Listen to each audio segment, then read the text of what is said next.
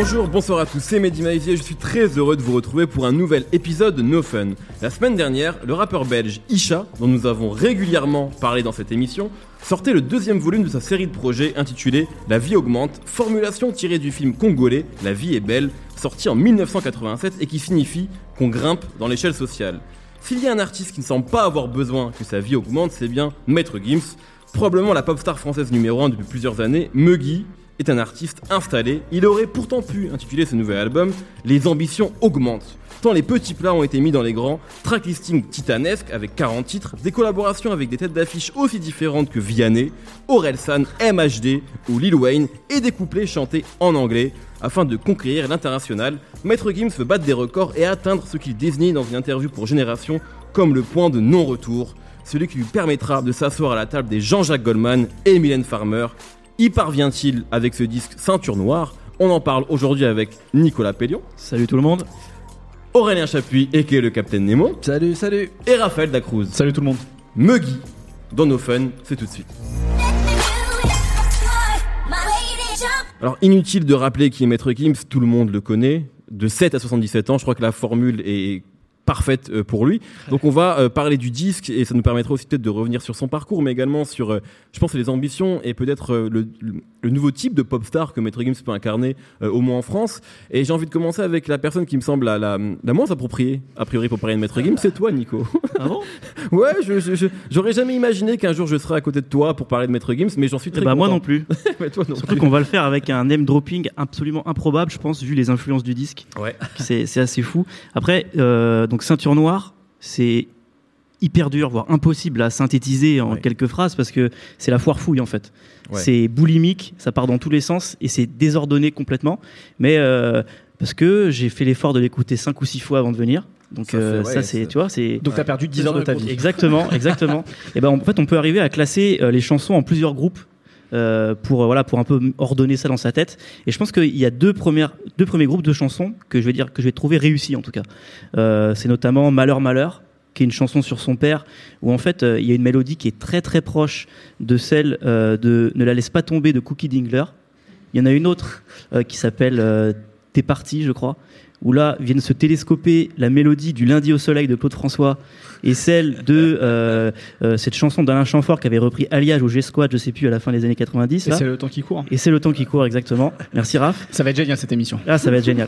Et euh, les gens vont se révéler aussi, parce que tu vois, je sens que vous êtes chaud quand même. Grosse et, euh, il y a aussi, euh, bon, il y a d'autres titres aussi. Il y a- je pense notamment euh, un qui est pas mal, c'est euh, Les roses ont des épines à la fin, qui est une espèce de piano-voix euh, bah, à la Mistral gagnant en fait. Euh, sauf que sur le pont, il y a un mécanisme à la métro booming qui fait qu'on est un peu plus dans le rap, mais euh, Ah, ça ça, reste Effectivement, le name dropping était assez improbable. Mais ouais, non, mais voilà. Mais voilà, en fait, ce qui est, ce qui est intéressant, c'est que euh, il, comme ça, il fait des références euh, un peu lointaines à des mélodies qui sont un peu dormantes dans l'inconscient collectif, je pense, de tous les Français, Mhm. et il les réveille. Et finalement, il y a un truc un peu euh, pas rassurant, mais euh, si presque en fait. C'est que il y a un truc qu'on connaît déjà quand on l'écoute, et il y a même des trucs qu'on aime déjà en fait avant d'avoir écouté, parce que c'est des trucs de voilà de la culture. Est-ce que, alors, c'est le grand, je sais pas si la comparaison est, est juste, mais est-ce que c'est un peu comme ce qu'on a pu dire notamment dans cette émission, je crois, sur Bruno Mars, c'est-à-dire que, euh, alors c'est pas du tout le même type de projet, mais Bruno Mars, Bah ouais, on, ouais. on a parlé de ça en fait sur le côté Enfin- rassurant et le, sur le fait qu'il Ouais. est sur des terrains qu'on connaissait, qu'il faisait très bien d'ailleurs euh, sur Ouais. le dernier album. Est-ce que tu vois quelque chose de comparable version française en fait, c'est-à-dire qu'il Ouais, fait pas du Michael ouais. Jackson, mais il fait du Claude François. Ouais, ouais, et ouais, ouais, c'est un, peu le même genre de, de- de- de délire. Et surtout que c'est un truc qui est euh, euh, de, de mettre un peu de, chansons françaises dans un truc qui vient du rap, parce qu'il n'y a plus tellement de rap en fait dans la musique de Maître Gims. Euh, c'est un truc qui est, dont on parle beaucoup en ce moment. Il y a beaucoup de petits chanteurs euh, qu'on des fois qu'on taxe un peu de faire du rap parce que à mon avis, à des gens qui ne connaissent pas trop le rap, euh, et ça rappelle un peu, un peu PNL ou un peu Booba parfois, parce que c'est des mecs qui ont dû écouter ça. Mhm. Euh, souvent, la chanson française que ces mecs-là rappellent, c'est une chanson française que je trouve un peu snob, enfin qui, est un- qui est un peu élitiste en fait, alors que Gims, Prétexte. c'est des trucs euh, hyper populaires. Ah oui, oui. Et euh, il a, en fait, c'est un truc qui peut résumer sa musique, c'est ce côté rassembleur en fait. Mm. C'est lui, tu sens qu'il a envie d'être le mec qu'on appelle pour chanter l'hymne de l'équipe de France de foot. Euh, il veut euh, plaire à tout le monde. En fait, il veut vraiment être la, variété populaire euh, d'aujourd'hui. Et je pense que les morceaux que j'ai cités, qui sont un peu là-dedans, qui sont de la variété pure et simple, je trouve que c'est ceux qui sont parmi ceux qui sont les mieux faits sur le disque, parce qu'en fait, ils sont, alors ils sont inoffensifs. Mais finalement, c'est moi, c'est un peu ce que j'attends de, cette variété-là, en fait. Un truc que tu peux écouter avec ta grand-mère et avec ta fille. Et finalement, c'est un peu comme un bruit. C'est un peu méchant en fait de dire ça, mais c'est un truc qui est pas gênant. Ah, et c'est ça en fait qu'on demande à de la musique qui va passer en boucle, en boucle, en mmh. boucle, en boucle. Mais par rapport ce soit pas agressif. Par rapport à ce que tu dis sur le fait que c'est pas agressif et, et qu'il a envie d'être aimé par par tout le monde. si on regarde son passage, alors ça paraît de la musique. Il y a aussi, je pense que quand on est sur une pop star de ce niveau-là, il y a la musique, puis il y a le reste aussi. Pour être une pop star il faut être aimé. En tout cas, il faut, voilà, en tout cas, je pense correspondre, respecter certains codes. Si on regarde son passage au JT TF1, c'est extrêmement lisse. Et justement, je crois qu'il y a une volonté de ne pas être clivant, effectivement. Ah bah oui, c'est ça. Et, vraiment d'être, euh, bah, d'emprunter ouais, un type de, ouais, un format de pop star euh, très lisse, très conventionnel, euh, et effectivement très rassurante en fait. c'est ça. à, l'opposé de ce avec quoi a commencé Action Asso, c'est-à-dire avec une polémique. Mais peut-être que la polémique a joué aussi dans, cette, dans cette mentalité. Et c'est pour ça qu'il fait un morceau avec Vianney, par exemple, qui je pense et, pareil, est un mec qui est extrêmement lisse, tout le monde aime bien. que tout le monde aime bien. et voilà. Et je pense que si pour le coup on l'appelle pas pour faire l'hymne de l'équipe de France, que j'ai dit ça, c'est pour des raisons qui sont uniquement extra musicales donc euh, c'est pas intéressant en fait. Donc ça c'est, je pense c'est encore des verrous. C'est ça. C'est c'est les premiers morceaux qui sont que j'aime bien. Enfin pas que pas que j'aime bien, mais que je trouve réussi. Et il y a une deuxième euh, partie de morceaux que je trouve réussi, c'est euh, c'est ceux qui sont comme en fait il y a un enchaînement de trois chansons au départ c'est Fuegolando, euh, Caméléon et Tant pis, qui est juste avant. C'est tube ça. Où en fait, euh, en fait, déjà dès la pochette, qui est en noir et blanc avec un truc un peu papier glacé, et c'est un truc qui, est confirmé dès, dès Tant pis, où, en fait, où il y a un, refrain qui est marmonné en onomatopée. En fait, j'ai pensé à Lady Gaga. Je me suis dit, ah bah ok, là il y a un truc, il y a une inspi, une inspi de ouf de ça. Mm. Et il y a quelques années maintenant, hein, le refrain de, ce truc-là, c'est Poker bah, C'est ça. Il y a quelques années, Lady Gaga avec donc Red One, qui était son producteur, ont créé un espèce de, monstre de la pop, en fait, en, réintégrant dans la musique actuelle tous les codes de Bonnet M, de Ace of Base, euh, même un peu de Freddie Mercury dans sa façon de chanter, etc. Donc pareil, des trucs que, tout le monde connaissait. Et ensuite, ce même Red One, il a bossé avec Nicki Minaj. Et là, il est allé mélanger la dance à la musique caribéenne pour rendre ça encore plus fun, encore plus cartoon en fait. Et finalement, ce que fait Gims avec Renaud Rebillot, qui est un peu son Red One, c'est un peu la même démarche. C'est d'avoir de prendre ces vieilles formules, de les mettre dans la musique actuelle euh, et, finalement, euh, bah, le morceau Tant pis, ça pourrait être un morceau de Lady Gaga, mais qui essaie de mettre du Jean-Jacques Goldman euh, dans la musique d'aujourd'hui. les morceaux Fuego Lando et Caméléon, et bah franchement, j'ai l'impression d'entendre Florent Pagny déguisé en Nicki Minaj en fait. C'est vraiment c'est vraiment ces mélanges là. Et en fait, c'est drôle, c'est bizarre d'avoir ça aujourd'hui, tu vois. Ça nous fait marrer, mais on se moque pas, tu vois. C'est juste que c'est fait pour se marrer et, euh, et c'est le but de sa chanson, c'est de voilà de faire la fête, de ça. Hmm. Et voilà, ce truc-là, euh, pareil, il le fait bien parce qu'en fait, c'est deux, deux mondes qui se rencontrent, qui sont complètement parallèles et qui, qui sont a priori pas censé se rencontrer, Florent Pagny et Nicki Minaj, quoi, quand même. Et, et lui, il maîtrise les, codes des deux côtés. Donc il arrive à les faire se rencontrer sans qu'on soit, choqué, tu vois. Et, euh, et, du coup, je pense que ces morceaux-là, c'est encore mieux que ceux un peu variété. Je pense que ça, ce sera les tubes et ils sont vraiment bien faits. Avant de donner la parole à tes camarades, du coup, il y a un troisième groupe donc, dans lequel tu as l'air moins client. Bah, c'est les morceaux rap, en fait. Mais surtout, en fait, déjà, si, on si, on additionne les morceaux de ces deux premiers groupes, ça fait 8 titres sur 40. Et le reste, euh, c'est ça, comme je disais, c'est la foire fouille, ça part dans tous les sens. Et il y a d'un côté un truc qui, qui, moi, qui me fait encore penser un peu indirectement à Lady Gaga et, Nicki Minaj, à savoir qu'elles ont ce truc de toujours devoir se justifier qu'elles sont des artistes. Lady Gaga, il y a toujours son moment piano-voix sur l'album. Nicki Minaj, il y a toujours le morceau, le morceau rappé. Et lui, c'est pareil. C'est-à-dire qu'il y, a, y, a des morceaux, il y a des moments où il se met à rapper comme un poulet à qui on a coupé la tête. Là, il court dans tous les sens. Bah, bah, bah, moi, je trouve ça pas musical du tout. je trouve ça fatigant. En fait, c'est Eminem, en fait. Je pense euh, qu'il a baisé dans sa hmm. façon de rapper. Et ça, je trouve ça fatigant. Et c'est dommage qu'il essaie de, se justifier parce que il est tellement fort dans le reste, tellement efficace, il plaît à tellement de gens, il n'a pas besoin d'essayer d'aller chercher les mecs qu'il aimait quand il rappait comme ça. Et en même temps, euh, Loup-garou, c'est un morceau qui est plutôt. Euh, euh, moi, moi, je suis assez d'accord, c'est pas un morceau que j'ai envie d'écouter parce qu'il y a une démonstration de style qui est de force plutôt, qui est justement un peu forcée, mais c'est un morceau qui, marche et qui a l'air d'être plutôt apprécié par le public rap. Qui marche parce que après, on pourra en parler après, mais l'album il est pensé avec des mots clés et des trucs pour refaire. Oui, non, mais ce que je veux dire, c'est qu'effectivement, on peut nous ne pas forcément écouter ce morceau, mais en tout cas, la plupart des gens, en tout cas du public rap qui s'est pris le morceau s'est dit waouh, qu'est-ce qu'il rappe bien. Et donc en fait, j'ai l'impression que dans son positionnement à lui, c'est important et ça a de la valeur de, de, de prouver aux gens qu'il sait encore le faire. même si effectivement, en fait, c'est dommage parce que moi, ce que je comprends quand il, quand il fait ça, déjà, et surtout, on a un peu l'impression qu'en creux, il nous dit Ok, je sais que je fais de la soupe, que c'est de la merde, mais regardez, je suis un vrai artiste, je sais rapper. Bah non, franchement, ça paie comme jamais, c'est dix fois mieux que tous les morceaux rappés de ce disque-là. Alors effectivement, euh, ça, ça va pas plaire aux puristes du rap, mais J'ai envie de dire, mais emmerde-les, laissez tomber, ils s'en fichent de toi. Après, il sert de la dynastie de section d'assaut qui est quand même assez forte et qui était à la base un truc de kicker. Et le fait qu'ils remettent ça au goût du jour avec Sofiane, qui est, qui est en un fait, peu il a le toujours kicker fait. du moment. En fait, sur tous ces albums, il y a Bien toujours sûr, juste que Ouais, là, mais là c'est plus mis en avant. C'est un single. Alors Ouais. qu'avant, euh, tu vois, les singles d'avant, c'était Bah, ça le, comme jamais. le premier single, c'est Anafi, machin, mes couilles. Là, je sais plus c'est quoi exactement le titre exact. C'était, ridicule. Le clip déjà était, était à chier là, l'espèce de truc dans un manoir euh, où il Anna Fidar, parce qu'on va quand même respecter un petit peu les Merci. titres des morceaux. Euh, j'ai, trouvé ça catastrophique justement sur le côté. Encore, je, je trouve Ou que sur- d'ailleurs, dans l'équipe, excuse-moi, il y avait Fianso. oui, oui. Qui en fait, qui. mais c'est intéressant parce qu'effectivement, il était là. C'était un peu un morceau qui a pas forcément, qui a pas d'ailleurs vraiment pris, Mm. mais Fianso devait être dans le clip pour un petit peu légitimer le retour de Gims au rap. Et sur le morceau qui met en avant pour dire regardez les gars, je suis encore un cœur, il y a Fianso qui est devenu un petit peu une sorte de passeport. Ouais. euh, tu vois, dans, dans la la musique rap aujourd'hui qu'on voit partout et qui fait office de tampon de validation en fait. C'est intéressant sur le, le rôle que Fianso est en train d'avoir. Et je pense que c'est significatif justement qu'il y a eu ce premier morceau Anafidar qui euh, finalement est à mon avis un énorme pétard mouillé. Et pourtant ils ont dû mettre un sacré moyen sur le clip pour, pour, pour avoir de belles images, Ouais. etc. pour accompagner le truc. J'ai trouvé ça vraiment nul à chier. Là sur, euh, sur euh, Loup-Garou, à la limite, tu sens que d'avoir Fianso qui sort vraiment un couplet qui est vraiment bon je trouve parce qu'il fait des espèces de références à la rue, à des trucs de geek, Harry Potter, Ouais, etc. Game of Thrones, ça fonctionne hyper bien. Je pense que ça- c'est pour toi ça. Ouais, exactement. ouais. Et je pense que ça lui a mis une pression fou en fait à Gims de, de se dire. euh, Surtout l'en- l'entrée de Fianso quand même. Voilà. Ouais, on- Mais, mais on après, va, on, après on va manger du shit, on va fumer du porc. C'est quand même une entrée en matière qui est assez spectaculaire. Mais après, par contre, je suis d'accord avec Nico, c'est-à-dire qu'aujourd'hui, il a plus besoin de ça, Maître Gims. Pour... Et à la limite, j'ai l'impression qu'il s'est même mis trop la pression en fait à faire de ce genre de morceaux parce qu'il y en a au moins 3 ou 4 sur l'album comme ça, alors qu'il n'en avait pas besoin. En fait, tous les morceaux qui sont hyper variettes ou euh, qui sont euh, afro, afro-pop entre guillemets, euh, hyper internationaux, internationaux dans les sonorités avec des trucs caribéens. Bah, alors ouais, il est en pilote automatique dessus. Il y en a, c'est les deux tiers de l'album, donc t'as l'impression parfois d'être entendre un petit peu la même chanson, mais ça fonctionne mieux que tous les morceaux en fait où il essaie de rapper. La seule chose moi qui me gêne un peu sur, après. euh, il y a la seule chose qui me gêne moi un peu avec cet album, contrairement peut-être aux deux précédents, c'est euh, qu'à chaque fois Maître Gims il avait un single qui en quelque sorte alors je sais pas si ça a ouvert des portes mais ça a donné une tendance.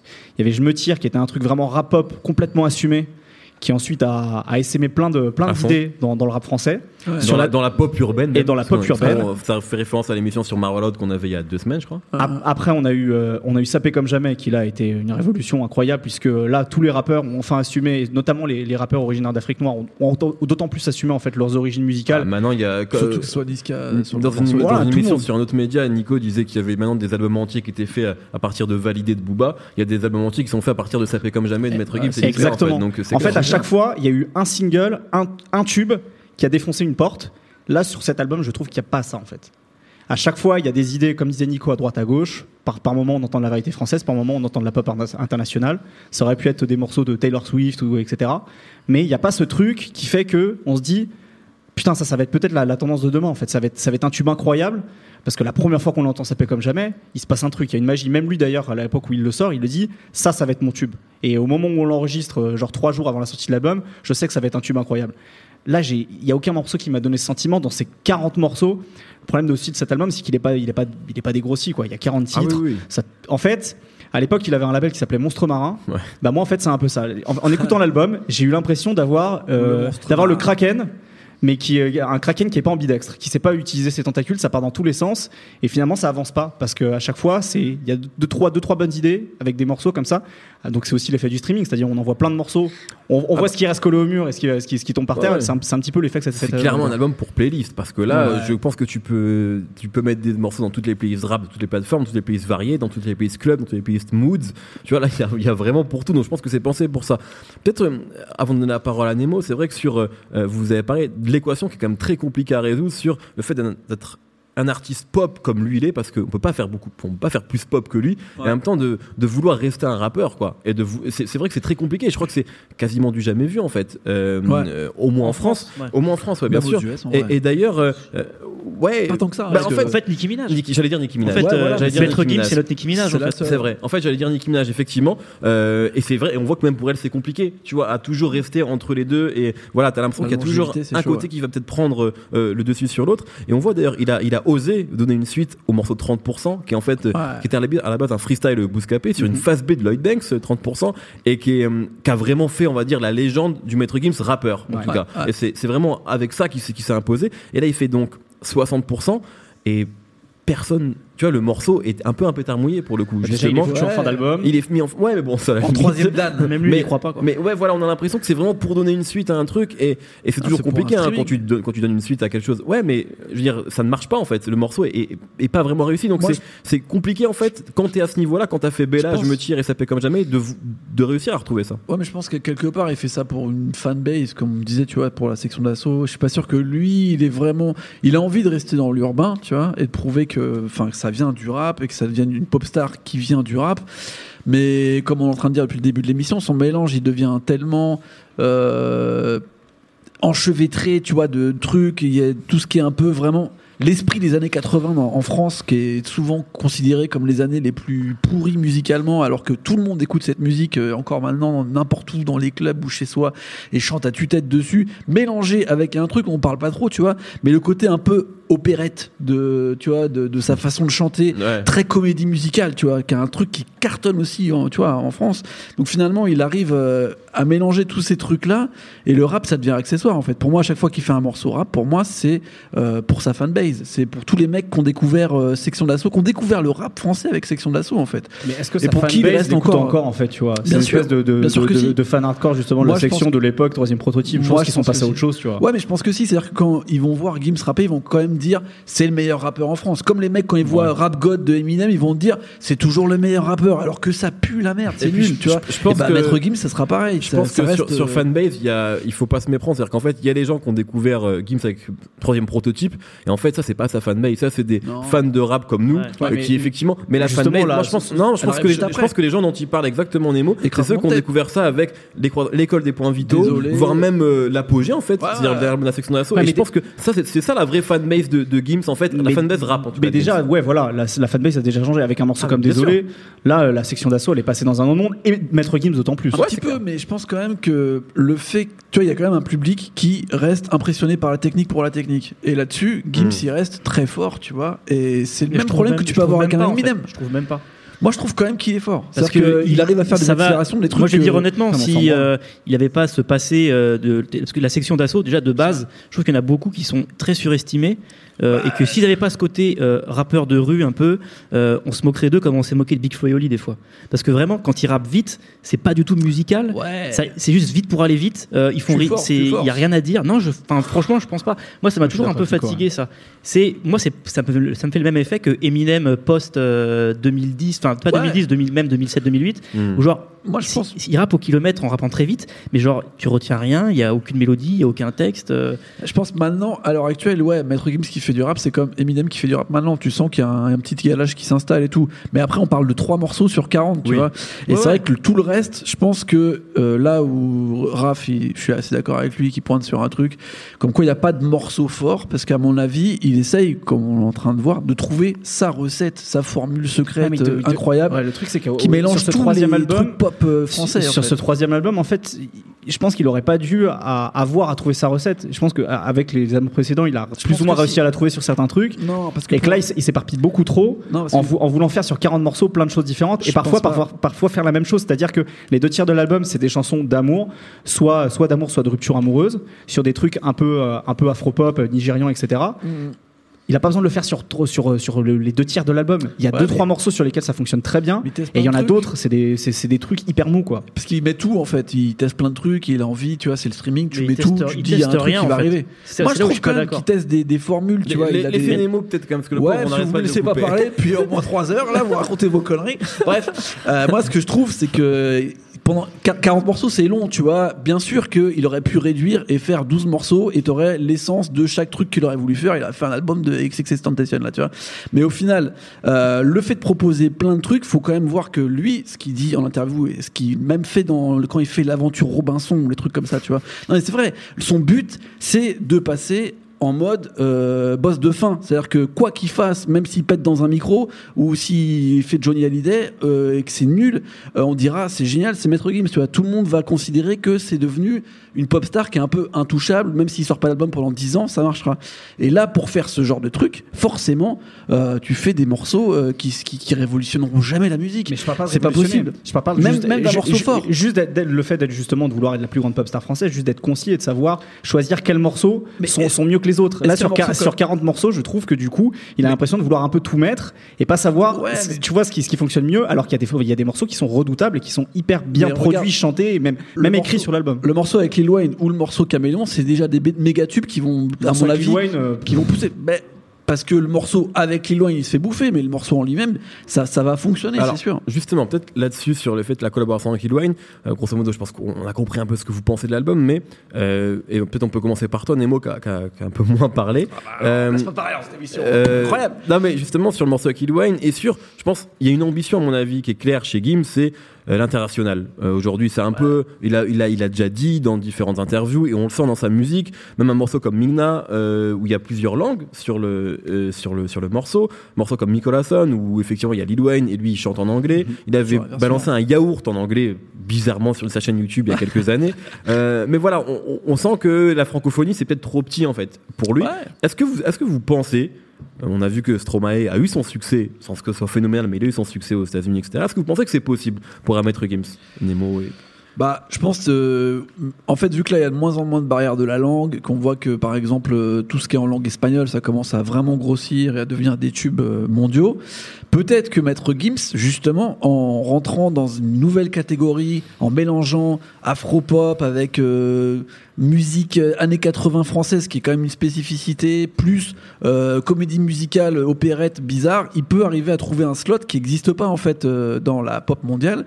Et il faut voir juste si les gens sont prêts à écouter du français, mais on va dire, pour, à mon avis, pour un mec américain, euh, tu vois, il voit ça presque comme euh, de la musique euh, africaine euh, européenne, tu vois, parce Mhm. que il y a déjà eu l'avènement de whisky ou des trucs comme ça, tu vois. Pour eux, c'est pareil, hein, ils savent pas planter dans la carte, ils savent pas où c'est. À eux, c'est à 200 km près, tu vois. De toute façon, Marseille, euh, pff, tu vois, c'est c'est genre au Gabon, quoi. Ils comprennent rien.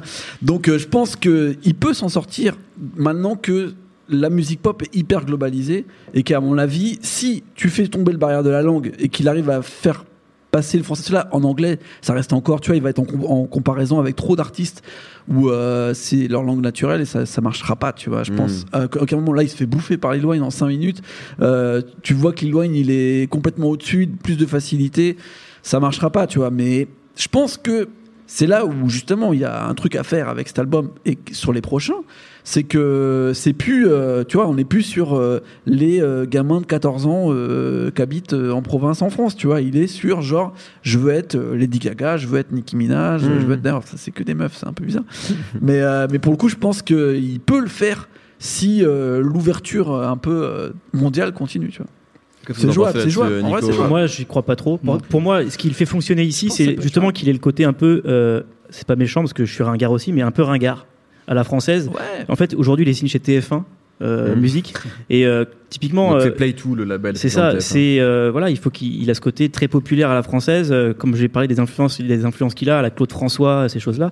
À mon avis, euh, c'est pas des trucs qui aujourd'hui peuvent marcher à l'international. Je crois plus en MHD par exemple. Bah, de toute façon, c'est déjà le cas. Là. Il va faire Coachella, il a fait une tournée américaine. Donc en fait, il a- je pense que Ouais, mais il a c'est- peut-être plus de, je comprends plus, en fait. de chances, de, à mon avis, de, je comprends de plus parce qu'il a côté une partie du public Parce qu'en fait, ce qui est, américain inter- que- ce qui est que- c'est un international, c'est le cool. C'est le cool en fait qui, qui peut s'exporter. Mm. C'est pas le ringard. Et lui, Ouais. voilà, à la limite, les barrières qu'il a à passer, c'est pouvoir aller chez Patrick Sébastien et euh, tu vois et devenir jury de The Voice. C'est ça, c'est ça les buts qu'il doit avoir avec cette musique-là. En vrai, Lady Gaga, c'est ringos. Euh, Nicki Minaj, elle habille en fluo, elle a des tresses et tout, c'est ringos de fou. Ouais, On adore ça. Ouais, mais Ouais, mais Cardi B, mais c'est le ringos cool à l'américaine, c'est pas le ringos française. Et Je pourquoi disais- le ringos français ne viendrait pas le même euh, mode Et que le ringos américain pour le ringos français, C'est vrai, bah, regarde, tout à l'heure, les News RG sort, euh, c'est pareil que les Marseillais à Cancun. Euh, pourquoi pas mettre Gims Bah euh, en même temps que. Lady Gaga? Pourquoi? À quel moment? Ben, parce que c'est- je te dis, c'est- il y, a- il y a- il y a une- il y a une différence dans la- dans l'attitude. Culturellement. Ouais, Je c'est pense ça. pas, c'est juste si. que la culture américaine basique, euh, un peu gogol, est devenue la culture mondiale. Mais si la culture européenne basique gogol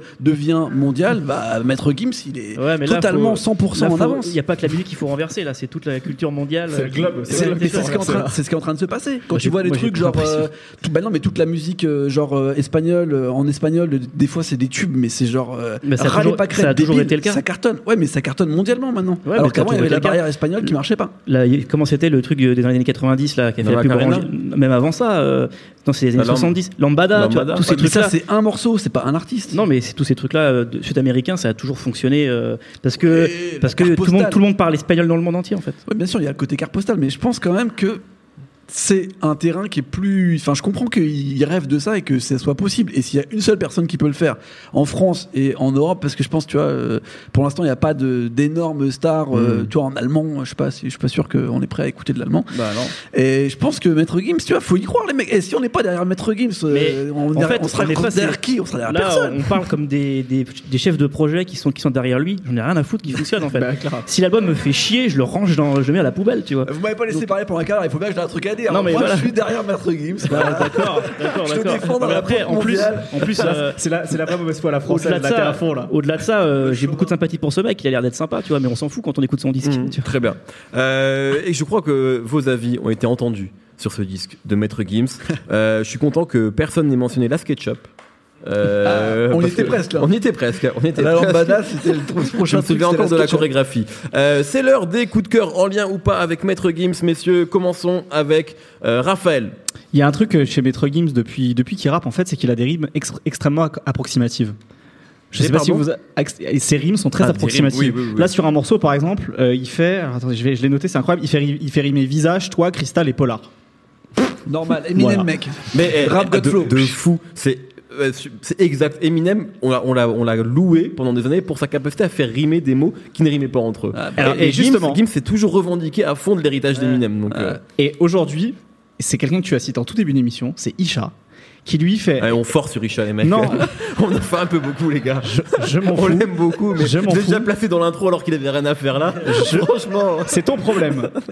c'est ta responsabilité. Ce sera mon coup de cœur de cette semaine. Allez. C'est LVA des Disha parce que justement, et en fait, il a cette capacité à faire des rimes complètement approximatives qui sonnent plus ou moins bien, mais c'est surtout en fait à chaque fois il te plante un décor Ouais. en quelques, en- juste en quelques phrases. Et là sur LVA, sur euh, sur donc La Vie augmente 2, son, son, son, son dernier album, il le fait encore mieux que sur euh, sur LVA 1 qui est sorti l'année dernière.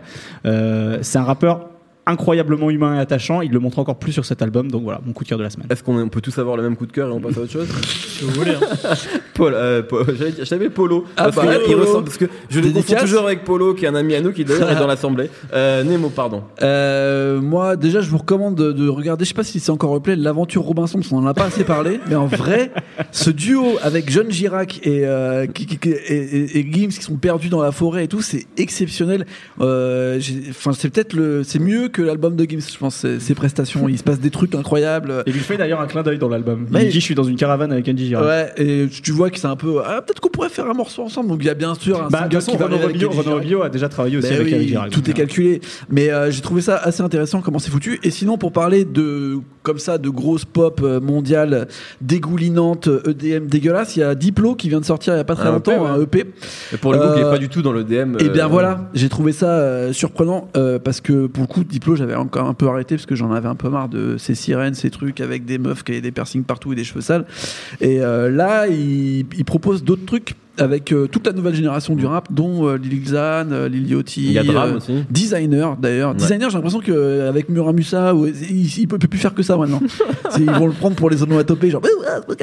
Et il y a un morceau avec Dram justement qui est mon gros coup de cœur. Parce que c'est des petites balades un peu qui te rendent triste et tout. C'est dans l'esprit de la pop euh, actuelle, on va dire. Mais euh, je pense qu'il y a encore des nouvelles carrières possibles pour Diplo, qui est quand même un mec euh, qui a plein plein de, de facettes et de trucs. Euh, Il est toujours aussi surprenant. Et je me dis qu'avec Maître Gims, dans la pop mondiale, ça peut être intéressant. Nico. Euh, c'est un morceau de Lil Wayne, parce que Lil Wayne est sur l'album, on n'en a pas beaucoup parlé. Mhm. Il a une prestation qui est catastrophique, à mon avis, Lil Wayne sur l'album de Maître Gims. Mais il a sorti un bon morceau il y a, très, il y a pas longtemps qui s'appelle Visine, Ouais, tout à fait. où il commence en disant euh, Why do I look up and see my feet? Genre, il il lève ses yeux, il voit ses pieds. Donc tu sais pas s'il sort de son corps ou s'il est en train de se rendre compte qu'il est en train de tomber, lui, et que sa carrière est en chute libre depuis des années. Et ce qui est drôle, c'est que ça donne son meilleur morceau depuis 4-5 ans, à mon avis. Donc euh, voilà, Visine, c'est sur YouTube, euh, c'est un très bon morceau de Lil. Très bien, merci beaucoup. On n'a pas parlé de deux personnes quand même, c'est Daju et Orelsan, qui sont les deux invités sur l'album. Daju, c'est le frère de Maître Gims, qui a sorti Gentleman 2.0, qui à mon avis était un disque de pop urbaine, je mets les guillemets, qui est, qui est vraiment réussi dans le genre et qui est mieux, qui est, après qui est beaucoup plus ramassé que ce disque-là, mais euh, qui a écouté en tout cas, euh, vraiment avec même des morceaux qui, s'approchent même de ce qu'on pourrait appeler une sorte de R&B français en tout cas, ce qui est très rare aujourd'hui. Euh, et l'album d'Orelsan, bien sûr, La fête est finie, continuez à l'écouter. Je vous renvoie également vers le No Fun qui discutait de ce, qui parlait de cet album, pardon. Et si vous avez l'occasion d'aller voir Orelsan en concert, c'est très très bien. Nous y étions avec Raphaël et c'est vraiment mortel. C'est incroyable comment ce, ce, ce mec maladroit et, est gauche dans la vraie vie, a une assurance incroyable sur scène. Vraiment, c'est à voir. Merci beaucoup, merci Raphaël, merci Nemo, merci Nico, merci Quentin à la technique. Retrouvez-nous tous les vendredis sur SoundCloud et Apple Podcast euh, pour assister aux prochains enregistrements. No Fun, ça se passe sur binge.audio. La semaine prochaine, on se demandera si Triple S de 13 blocs est ce qui est arrivé de mieux à la trappe française depuis Or Noir de Caris. Bisous. Binge. Salut, c'est Victoire Tuaillon. En attendant le prochain épisode de No Fun, je te propose d'écouter Les couilles sur la table, mon podcast consacré aux hommes et aux masculinités. Dans le cinéma, dans, dans la littérature, on présente toujours l'homme noir comme celui qui va venir euh, satisfaire euh, la, la dame blanche. On a tellement peur que les hommes prennent le pouvoir sur le corps des femmes qu'on leur dit c'est pas votre problème et que du coup toute la responsabilité de la contraception et d'une grossesse non prévue repose sur les épaules de la femme. On est stigmatisé quand on a un trop gros sexe, on est stigmatisé quand on en a un trop petit. En fait, ça les rend dingues, ça les rend fous. Les couilles sur la table, à retrouver un jeudi sur deux sur binge.audio et sur toutes les applications de podcast.